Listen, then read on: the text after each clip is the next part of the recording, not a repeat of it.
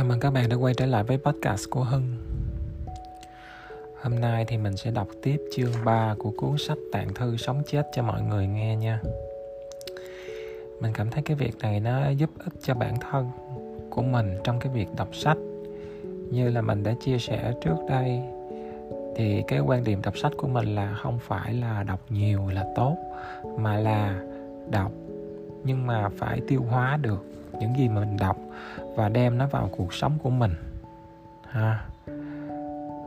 Cái việc đọc này nó giúp cho mình làm cái điều đó các bạn. Những cái điều mà, có những cái điều mà nó, nói chung nó chỉ là những cái câu cũng khá là nhỏ thôi. Nhưng mà có vẻ như là nó nó gắn vào mình. Mình không bao giờ quên nó và mình đem những cái câu hỏi, những cái triết lý đó, mình suy ngẫm nó mỗi ngày mình suy ngẫm nó mỗi ngày và nó trở thành một phần ở trong cuộc sống của mình. Mình thấy nó rất là tuyệt vời các bạn. Ok bây giờ thì mình sẽ đọc tiếp cái uh, chương 3 của cuốn sách cho các bạn nghe nha. Tinh thần chiến sĩ. Chúng ta có thói quen tin rằng nếu ta buông xả ta sẽ không còn gì. Nhưng cuộc đời luôn luôn cho thấy cái ngược lại đó là sự buông xả chính là con đường đưa đến giải thoát tự do. Cũng như khi sóng đánh vào bờ những mỏm đá không thiệt hại gì mà còn được dũa mòn và chạm trổ thành những hình dáng đẹp. Nhân cách chúng ta cũng vậy. Có thể được ung đúc nhờ những cuộc đổi thay. Những góc cạnh thô nhám được dũa mòn và trở nên mềm mại. Nhờ những đổi thay mà ta có thể dần phát huy một thái độ hòa nhã, nhưng không ai lay chuyển nổi. Lòng tự tính nơi ta càng thêm tăng trưởng, và từ đó tự nhiên tỏa ra sự tử tế từ bi, đem lại niềm vui cho người khác. Chính thiện tính ấy là cái còn lại sau khi chết. Cái thiện tính căn bản sẵn có trong tất cả mọi người chúng ta. Toàn bộ cuộc đời chỉ là để dạy cho ta làm cách nào hiển lộ thiện tính và luyện cho ta thực chứng nó. Toàn bộ cuộc đời chỉ là để dạy cho ta làm cách nào hiển lộ thiện tính ấy và luyện cho ta thực chứng nó chính thiện tính ấy là cái còn lại sau khi chết. Cái thiện tính căn bản sẵn có trong tất cả mọi người chúng ta. Bởi thế, mỗi khi những mất mát vỡ mộng trong đời dạy ta về vô thường, chúng lại đưa ta đến gần sự thật hơn.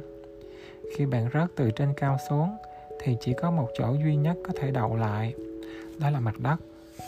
Nền tảng của chân lý và nếu bạn có tuệ giác do sự tu tập đem lại, thì việc rớt xuống tuyệt nhiên không là một tai họa. Vì chính nhờ vậy, bạn tìm được một chỗ trú nội tâm. Những khó khăn và chướng ngại, nếu hiểu đúng và biết vận dụng, thường có thể biến thành nguồn năng lực không ngờ. Trong tiểu sử của những bậc thầy, ta thường thấy rằng, nếu họ không gặp khó khăn chướng ngại thì họ đã không khám phá được sức mạnh cần thiết để vượt qua chẳng hạn cuộc đời của Geisha một vị vua chiến sĩ mà những cuộc tẩu thoát đã làm nên bản anh hùng ca vĩ đại nhất của văn học Tây Tạng. Geisha có nghĩa là không ai hàng phục nổi.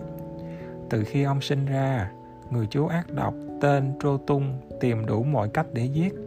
Nhưng càng gặp nạn, Geisha càng trở nên hùng mạnh. Kỳ thực, chính nhờ những nỗ lực của chú để làm hại ông mà ông trở thành con người vĩ đại như thế. Do đó, Tây Tạng có ngạn ngữ Nếu Trô Tung không mưu mô quỷ quyệt thì Geisha đã không lên cao như vậy. Đối với dân Tây Tạng, Geisha không những là một chiến sĩ vẻ vang về quân sự mà cả về tâm linh, nghĩa là đã tôi luyện được một thứ dũng cảm đặc biệt có tính cách thông minh thiên phú, vừa hiền hòa, vừa bất khuất. Chiến sĩ tâm linh thì dù vẫn còn sợ hãi song cũng đủ can đảm để nếm trải khổ đau nhớ đến nỗi sợ hãi căn bản của mình và rút ra được bài học từ những gian khổ trên không nên không tránh né cho giam Trungpa Rinpoche nói trở thành một chiến sĩ tâm linh có nghĩa là có thể đổi sự phấn đấu cho sự đảm bảo an ninh nhỏ nhen của ta để có một tri kiến rộng lớn hơn. Chỗ này đọc chưa có thông, đọc lại nha các bạn. Trở thành một chiến sĩ tâm linh có nghĩa là có thể đổi sự phấn đấu cho sự bảo đảm an ninh nhỏ nhen của ta để có một tri kiến rộng lớn hơn, đầy tính vô úy khoáng đạt và anh hùng mình muốn ờ, giải thích cái cái ờ, chỗ này một chút xíu. Có nghĩa là chúng ta sẽ đổi lấy cái sự đảm bảo an toàn nhỏ nhen của mình để đổi lấy một cái tri kiến rộng lớn hơn. Đầy tính vô úy khoáng đạt và anh hùng mình mình sẽ đổi cái sự an toàn của mình để lấy một cái tri kiến rộng lớn. À, đó. Và cái điều này thì nó cần một cái dũng khí và một cái sự phấn đấu.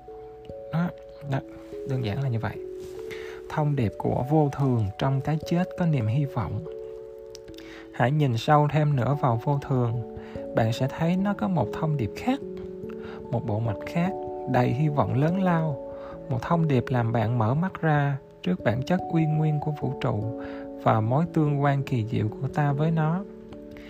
Nếu mọi sự là vô thường thì mọi sự là không, trống rỗng, nghĩa là không có một thực hữu nội tại, chắc chắn, trường cửu và mọi sự, khi được thấy và hiểu trong tương quan đích thực của nó, thì không phải là những thực thể độc lập, mà hỗ tương lệ thuộc với mọi vật khác. Đức phật so sánh vũ trụ như một cái lưới rộng lớn dệt bằng vô số hạt châu chiếu sáng. Mỗi hạt có vô số góc cạnh, mỗi hạt châu phản chiếu vô số hạt khác trong lưới và là một với những hạt khác. Hãy nghĩ đến một làn sóng trên biển, nhìn một cách thì nó dường như có một thực thể riêng biệt. Có đầu, có cuối, có sinh, có diệt. Nhưng nhìn cách khác thì làn sóng chính nó không thực hiện hữu, mà chỉ là một dáng dấp của nước. Nó trống rỗng, hay không có lý lịch riêng, nhưng mà đầy nước. Vậy, khi bạn thật sự nghĩ về làn sóng, bạn nhận ra rằng nó là một cái gì tạm thời có được nhờ gió và nước, và tùy thuộc vào một loạt những trường hợp luôn luôn thay đổi. Bạn cũng nhận ra rằng mỗi làn sóng đều có tương quan với mỗi làn sóng khác. Không một thứ gì có một hiện hữu nội tại riêng của nó. Khi bạn thật sự nhìn kỹ và sự vắng mặt một hiện hữu biệt lập ấy, ta gọi là trống rỗng. Hãy nghĩ đến một cái cây. Khi bạn nghĩ đến cái cây, bạn ưa nghĩ đến một sự vật được xác định rõ rệt và ở một bình diện. Nó quả có thật, như làn sóng nói trên. Nhưng khi bạn nhìn kỹ hơn vào cái cây bạn sẽ thấy cuối cùng nó cũng không có hiện hữu biệt lập.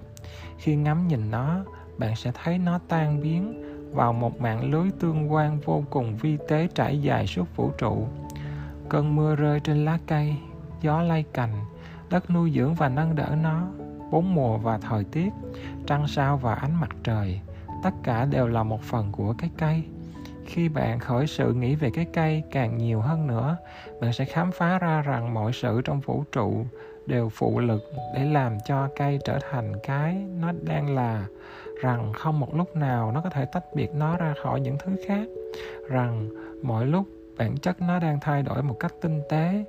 Đây là ý nghĩa khi chúng tôi bảo mọi sự là trống rỗng, không có hiện hữu độc lập khoa học hiện nay cho ta biết phạm vi rộng lớn của những tương quan trong vũ trụ. Những nhà sinh thái học biết rằng một cái cây cháy trong rừng amazon bằng cách nào đó làm thay đổi bầu không khí mà một người dân thủ đô paris đang thở và một rung động của một cánh bướm ở yucatan có ảnh hưởng tới đời sống của một trang trại vùng hibis. Những nhà sinh vật học bắt đầu khám phá cuộc luân vũ phức tạp ly kỳ của những nhiễm thể trong tế bào, tạo nên cá tính và sự giống nhau một cuộc luân vũ trải dài rất xa về quá khứ và chứng minh rằng mỗi một sự gọi là giống nhau, gồm như rất nhiều ảnh hưởng khác nhau.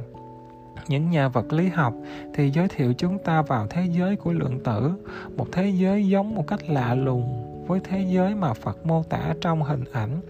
Cái lưới ngọc châu phạm võng trải khắp vũ trụ, hệt như những hạt ngọc trong lưới ấy một phân tử đều hiện hữu như những phối hợp khác nhau của những phân tử khác.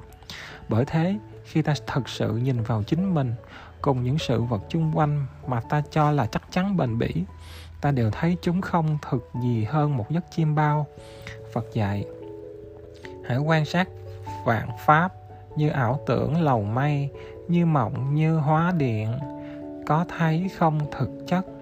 Hãy quan sát vạn pháp như bóng trăng phản chiếu đáy hồ nước lặng trong, trăng chưa từng di chuyển.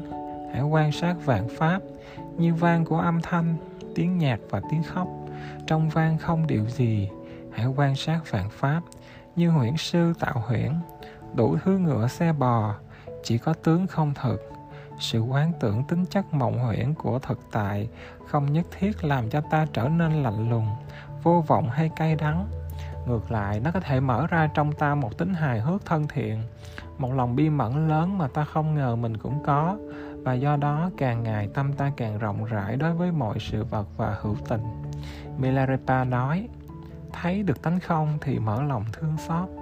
Khi nhờ quan sát mà ta thực sự thấy được tánh không và tính hổ tương lệ thuộc của mọi sự và chính mình thì ta thấy thế giới dưới một ánh sáng huy hoàng, tươi mát hơn, như cái lưới đang kết bằng vô số bảo châu phản chiếu nhau mà Phật đã mô tả. Khi ấy, ta không cần phải tự che chở mình hay giả bộ và ta sẽ dễ dàng thực hiện lời khuyên của một bậc thầy. Hãy luôn nhận chân tính mộng huyễn của cuộc đời để giảm bớt luyến ái và thù ghét hãy có tâm tốt đối với mọi người có tâm thương xót bất kể kẻ khác đối xử với bạn ra sao. Những gì người khác làm đối với bạn không quan trọng lắm. Khi bạn xem như mộng huyễn cái mánh là bạn phải có những ý định tốt trong giấc mộng. Đây là điểm cốt yếu. Đây đích thực là tu tâm. À, có nghĩa là khi mà chúng ta cái này là mình chia sẻ mình sẽ giải thích lại theo cái à, cách mà mình hiểu cho mọi người cùng chia sẻ với nhau nha. Có nghĩa là khi chúng ta thấy được một sự sống, một vật, một sự việc nào đó, nó nằm ở trong một cái tổng thể và không thể nào thiếu được những cái yếu tố khác, thì chúng ta sẽ có một cái tầm nhìn bao quát hơn. Và khi đó chúng ta nhìn thấy một cái bức tranh rộng lớn, toàn cảnh hơn, thì chúng ta sẽ uh, bớt cái tôi lại biết yêu thương rộng lớn hơn. Trái tim của chúng ta mở rộng theo cái tầm nhìn của chúng ta hơn ha. Và chúng ta biết thương xót người khác. À, những gì mà người khác làm với bạn cũng chả quan trọng lắm.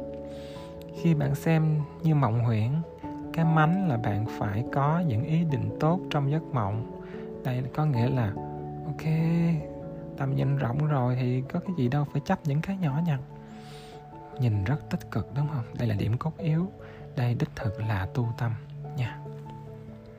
Tu tâm đích thực cũng là ý thức được rằng nếu ta có tương quan mật thiết với mọi sự, thì ngay cả một ý nghĩ, lời nói, hành động nhỏ nhất của ta cũng có những hậu quả khắp vũ trụ hãy ném một hòn sỏi xuống ao nước.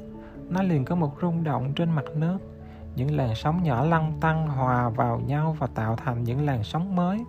Mọi sự đều tương thuộc một cách chặt chẽ. Chúng ta sẽ nhận ra rằng chúng ta chịu trách nhiệm về mọi điều ta làm. Nghĩ và nói. Quả thế, có trách nhiệm về chính ta, về mọi người và mọi sự khác, cũng như với toàn thể vũ trụ. Đức dalai lama đã dạy trong cái thế giới hỗ tương lệ thuộc mật thiết này, những cá nhân và quốc gia không còn có thể tự giải quyết vấn đề riêng của họ được. Chúng ta cần đến nhau. Bởi thế, ta phải phát huy một ý thức về trách nhiệm tương hỗ.